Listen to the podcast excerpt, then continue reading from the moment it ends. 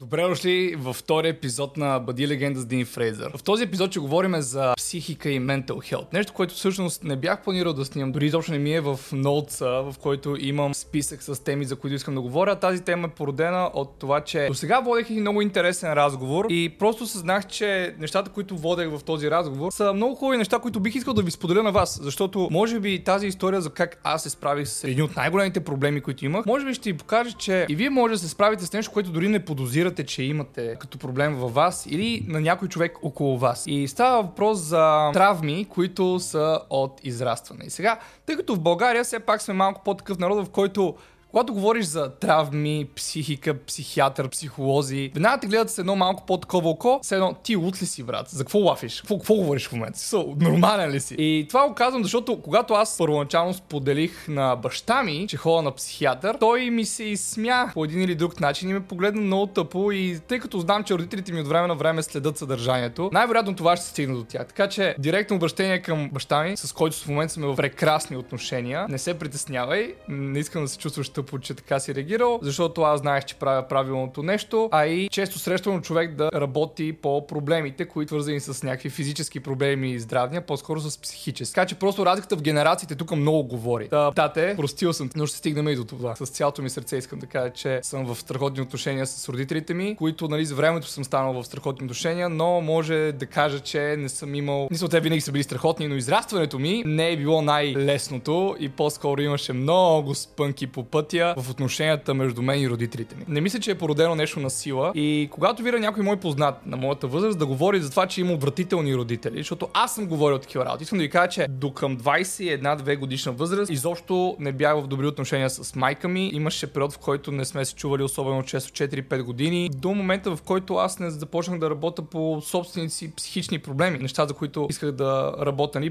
с ADHD-то. Това е реално първата ми стъпка към това да си лекувам менталната психика психика. Като започнах да ходя често на психиатър и като изчистихме едни проблеми, започнахме да работиме по други проблеми и стигнахме до травми, които са породени от израстване в среда, в която не казвам, че е лоша среда, защото смятам, че съм отраснал в една много хубава любяща среда. Не защото обективно е любяща, защото те не са знаели друг начин. Аз знам, че родителите ми и най-вероятно и вашите родители, ако ви отглеждат по начин, по който те смятат за добре и вие не го смятате за добре, но вие примерно сте единствено дете. Защото когато имаш примерно брат или сестра, ако изпробват един метод и вие сте второто дете, може би второто дете отраства нали, по различен начин. Когато сте единствено дете, е малко по-тегло. Нито един човек не се е родил научен как да бъде родител. И много често родителите ни, когато ни отглеждат, никой не ги учи на нищо. Някакво имат те родители, имаш дете, оправи се. Каквото сметнеш за добре. Само, че ако ти не си достатъчно образован и не си много умен, това, което сметнеш ти за добре, добре ли е наистина обективно? И това е тема, която не чувам достатъчно много хора да говорят за нея, но с времето, нали, сега има такива училища за родители, за които аз като бях на 20 и го чух за това нещо и бях на какви тия глупости, брат. Но всъщност аз съм на 25. Баща ми като ми е станал баща е бил на 23. Аз на 23 се опитвах да правя маумна рап музика, имах проблеми с наркотици. Представете ли си да имах дете? Това дете в каква среда ще да живее? Нали, най-вероятно ще да ме, а, нали, когато имаш дете, много се променя, ставаш доста по-отговорен, но нали, сега живеем и в различна генерация. Говорим за много тегави неща. Но този епизод, този разговор, който да проведа с вас, не е свързан с ADHD, нито, нито с наркотиците, а всъщност за това как с времето се научих да говоря с хората и защо не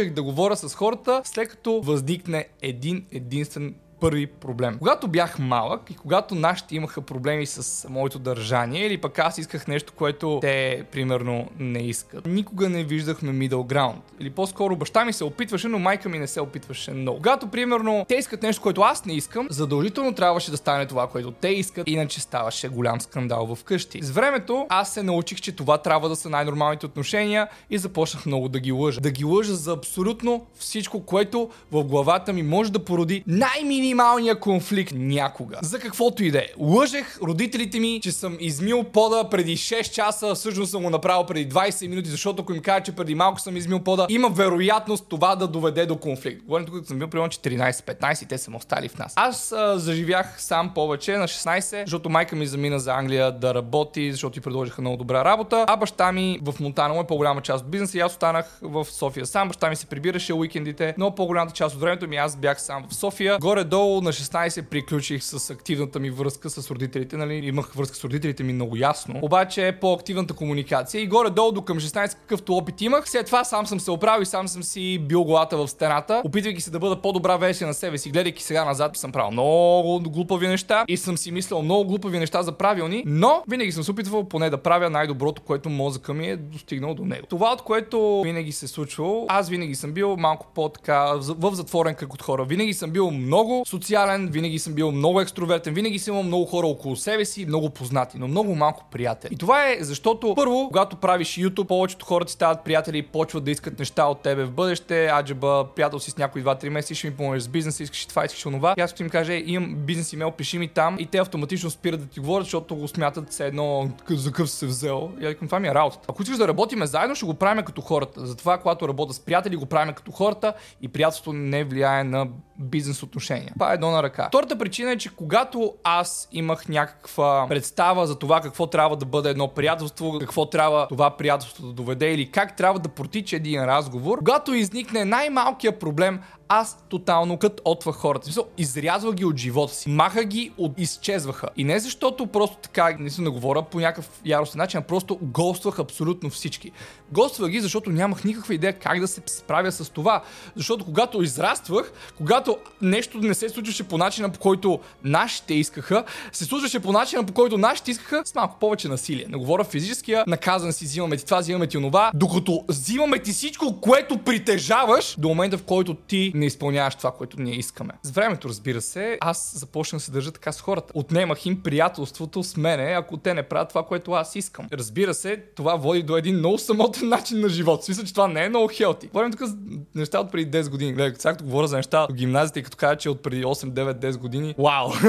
Смисъл, да порастваме. Затова винаги съм имал двама, трима приятели, когато нещо сме се сдърпвали, без дори сме се сдърпвали. Ние сме се сдърпвали в моята глава. От сорта на нещо много минимално и аз после изчезвам казвам, защото не знам как да вода разговор. И дори не знаех, че имам този проблем, докато станах на 22. На 22, да. На 22 мисля, че започнах да ходя на психиатър и на 23 започнах да работя по този проблем. Това се случваше постоянно. Говоря с приятели, бивши приятелки от гимназията, такива междинни приятелки между приятелките, с бившата ми приятелка. Като цяло, когато се сдърпвам с някой, нали, преди предпочитах, вместо да изгладя нещата, просто да ги излъжа или да ги госвам, защото за мен е вариантът, в който ние изглаждаме нещата, не само не съществува, то е, не мога дори да си го въобраза. А не да, примерно, си помисля, че може да изгладим нещата и си кажа, не, това няма да се получи. Изобщо не съм стигнал до мисълта, в която аз си мисля, че има възможност, в която този човек срещу мене има всъщност желание да си запази приятелството с мене и ако чуе, че на мен нещо не ми е приятно,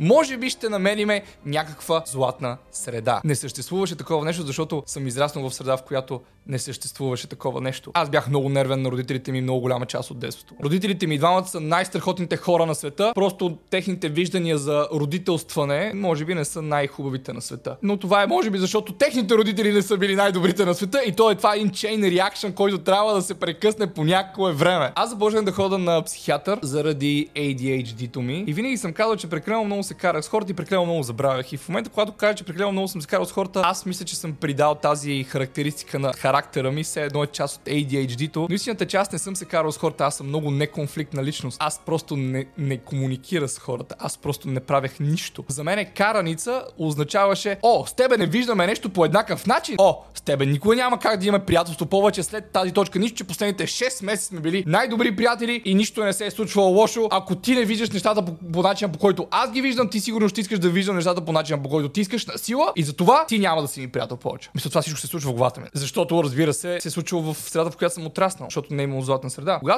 осъзнах този проблем, всъщност не съм го осъзнал дори аз, защото аз ходех два пъти на месец. Ходех сега преди Тайланд също, просто когато има нещо, което чувствам и не го разбирам, отивам при психиатъра ми и говоря с него и той ми помага да разбера това, което си мисля. Първо какво означава, без да питам леля ми, примерно, това говоря, нали, леля ми като литературна визия или литературен герой, защото имаме много лош навик, когато имаме нужда от съвет да се обадиме на приятел или на член от семейството, които в 99,9% от случаите ще ни кажат нещо, което искаме да чуем или пък ще ни кажат нещо обективно, което не е наистина обективно, а е обективно от тяхната гледна точка точка спрямо техният житейски опит, които имат. Което, примерно, вие сте на 18. Имате най-добър, най-добра приятелка, която е много умна. И тя ви дава обективен съвет. Само, че този обективен съвет е през призмата на човек, който е живял 18 години в живота и има тези тези житейски опити и преживявания, които са го довели до това обективно в кавички мнение. Това обективно мнение най-вероятно ще бъде грешно така или иначе и вие ще вземете грешно обективно мнение, ще го сложите мислики си, че е правилно обективно мнение, защото е различно от това, което вие си мислите, а всъщност и двете мнения са грешни. И, и като цяло хората по-на запад, като цяло всяко семейство има нали, в собствен психолог. Като аз започнах хора на психиатър, той ми помогна да разглеждам нещата, които чувствам, мисля и се влияе от тях през неговата гледна точка. Повярвайте ми, живота се преобърна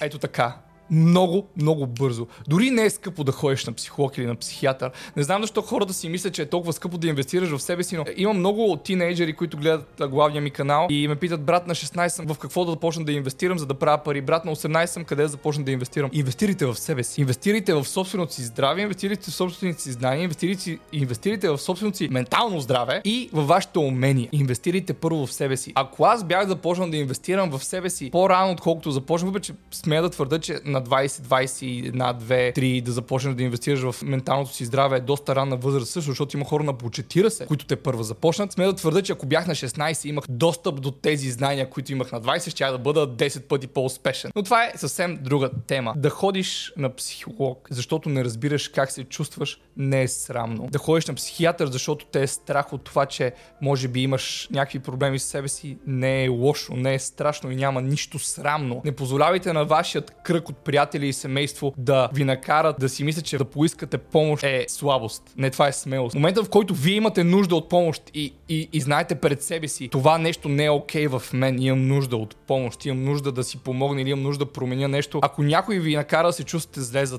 това и ви накара се чувствате слаби. Не, fuck that guy, fuck that girl, fuck that family member или каквото и да е. Това е по-смело от 90% от хората. Просто тези 90% от хората искат да смажат вашата смелост и да ви снижат на тяхното ниво, където те не виждат, че това е смелост и го виждат като слабо. Защото те нямат тази смелост. Те не виждат, че могат да, да бъдат една по-добра версия на себе си. Много е хубаво да искате да си помогнете, няма нищо срамно. Тъй като нали, една година и нещо заработихме по проблемите ми с ADHD и вече се подобряхме, нали, както казах, започваме да работиме по други проблеми, по социалните ми проблеми, по това дали мога да вода разговори, защо хората идват и си отиват в живота ми. Много хубава метафора използва моя психиатър за хора, маси и столове. Сега това звучи много малумно, обаче поне ми го обясни по начин, по който го разбрах, че има хора, които са маса, нали? хора, които са по-главни герои и се чувстват сякаш хората идват и си отиват в живота им и това е защото животът им е толкова хубав, че хората идват и сядат на стола на твоята маса и, и почват да живеят. Обаче, когато се знае, че вашият живот е прекалено труден за тях или прекалено динамичен за тях, за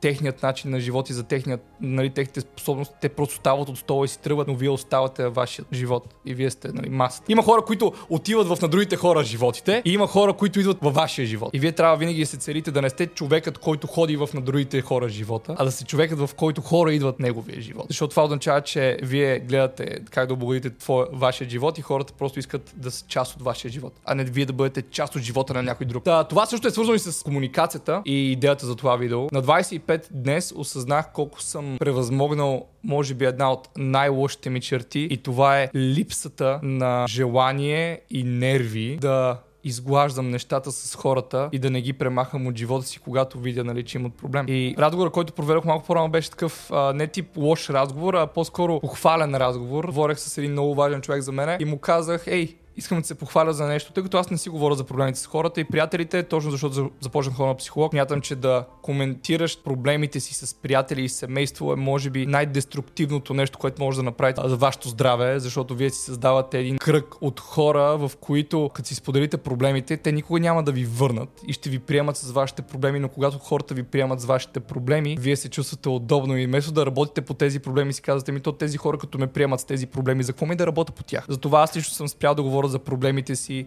с абсолютно никой, освен с нали, психиатъра ми. И така, хем връзката ми с хората не се натоварва, хем не ги карам тези хора да се чувстват длъжни да ми помагат и така се правят нали, хубави, здрави връзки между хората. Не говоря любовни или романтични, говоря връзка, приятелска връзка, връзка с член на семейството. След 3 години ходене на психиатър активно, най-накрая мога с ръка на сърцето да кажа, успях да преборя този мой минус. Този мой минус да не мога да говоря с хората или по-скоро да ме е страх да изгладя нещата с някого, защото, защото в главата ми, нали, те искат да стане само тяхното, така както примерно родителите ми са искали. Защото ако някой е във вашия живот и не вижда нещата по начин, по който вие нали, ги виждате, не означава, че той иска да ги виждате по неговия начин. А, и може би той също има желание да намерите златна среда. Защото когато прекратите едно приятелство, вие не го прекратявате само за себе си. Така както го прекратявате за вас, ти ограбвате и вашия събеседник от времето, което и той е инвестирал в това приятелство, защото не всичко нали, се върти около вас, защото и този човек има собствен живот и този човек също вас е избрал да инвестира време в вас, както вие сте избрали да инвестирате време в него. И може би този човек също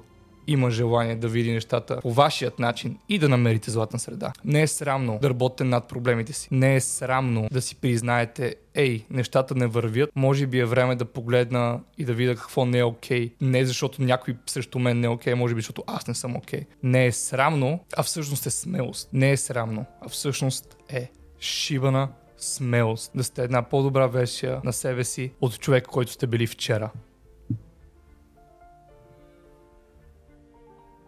Peace.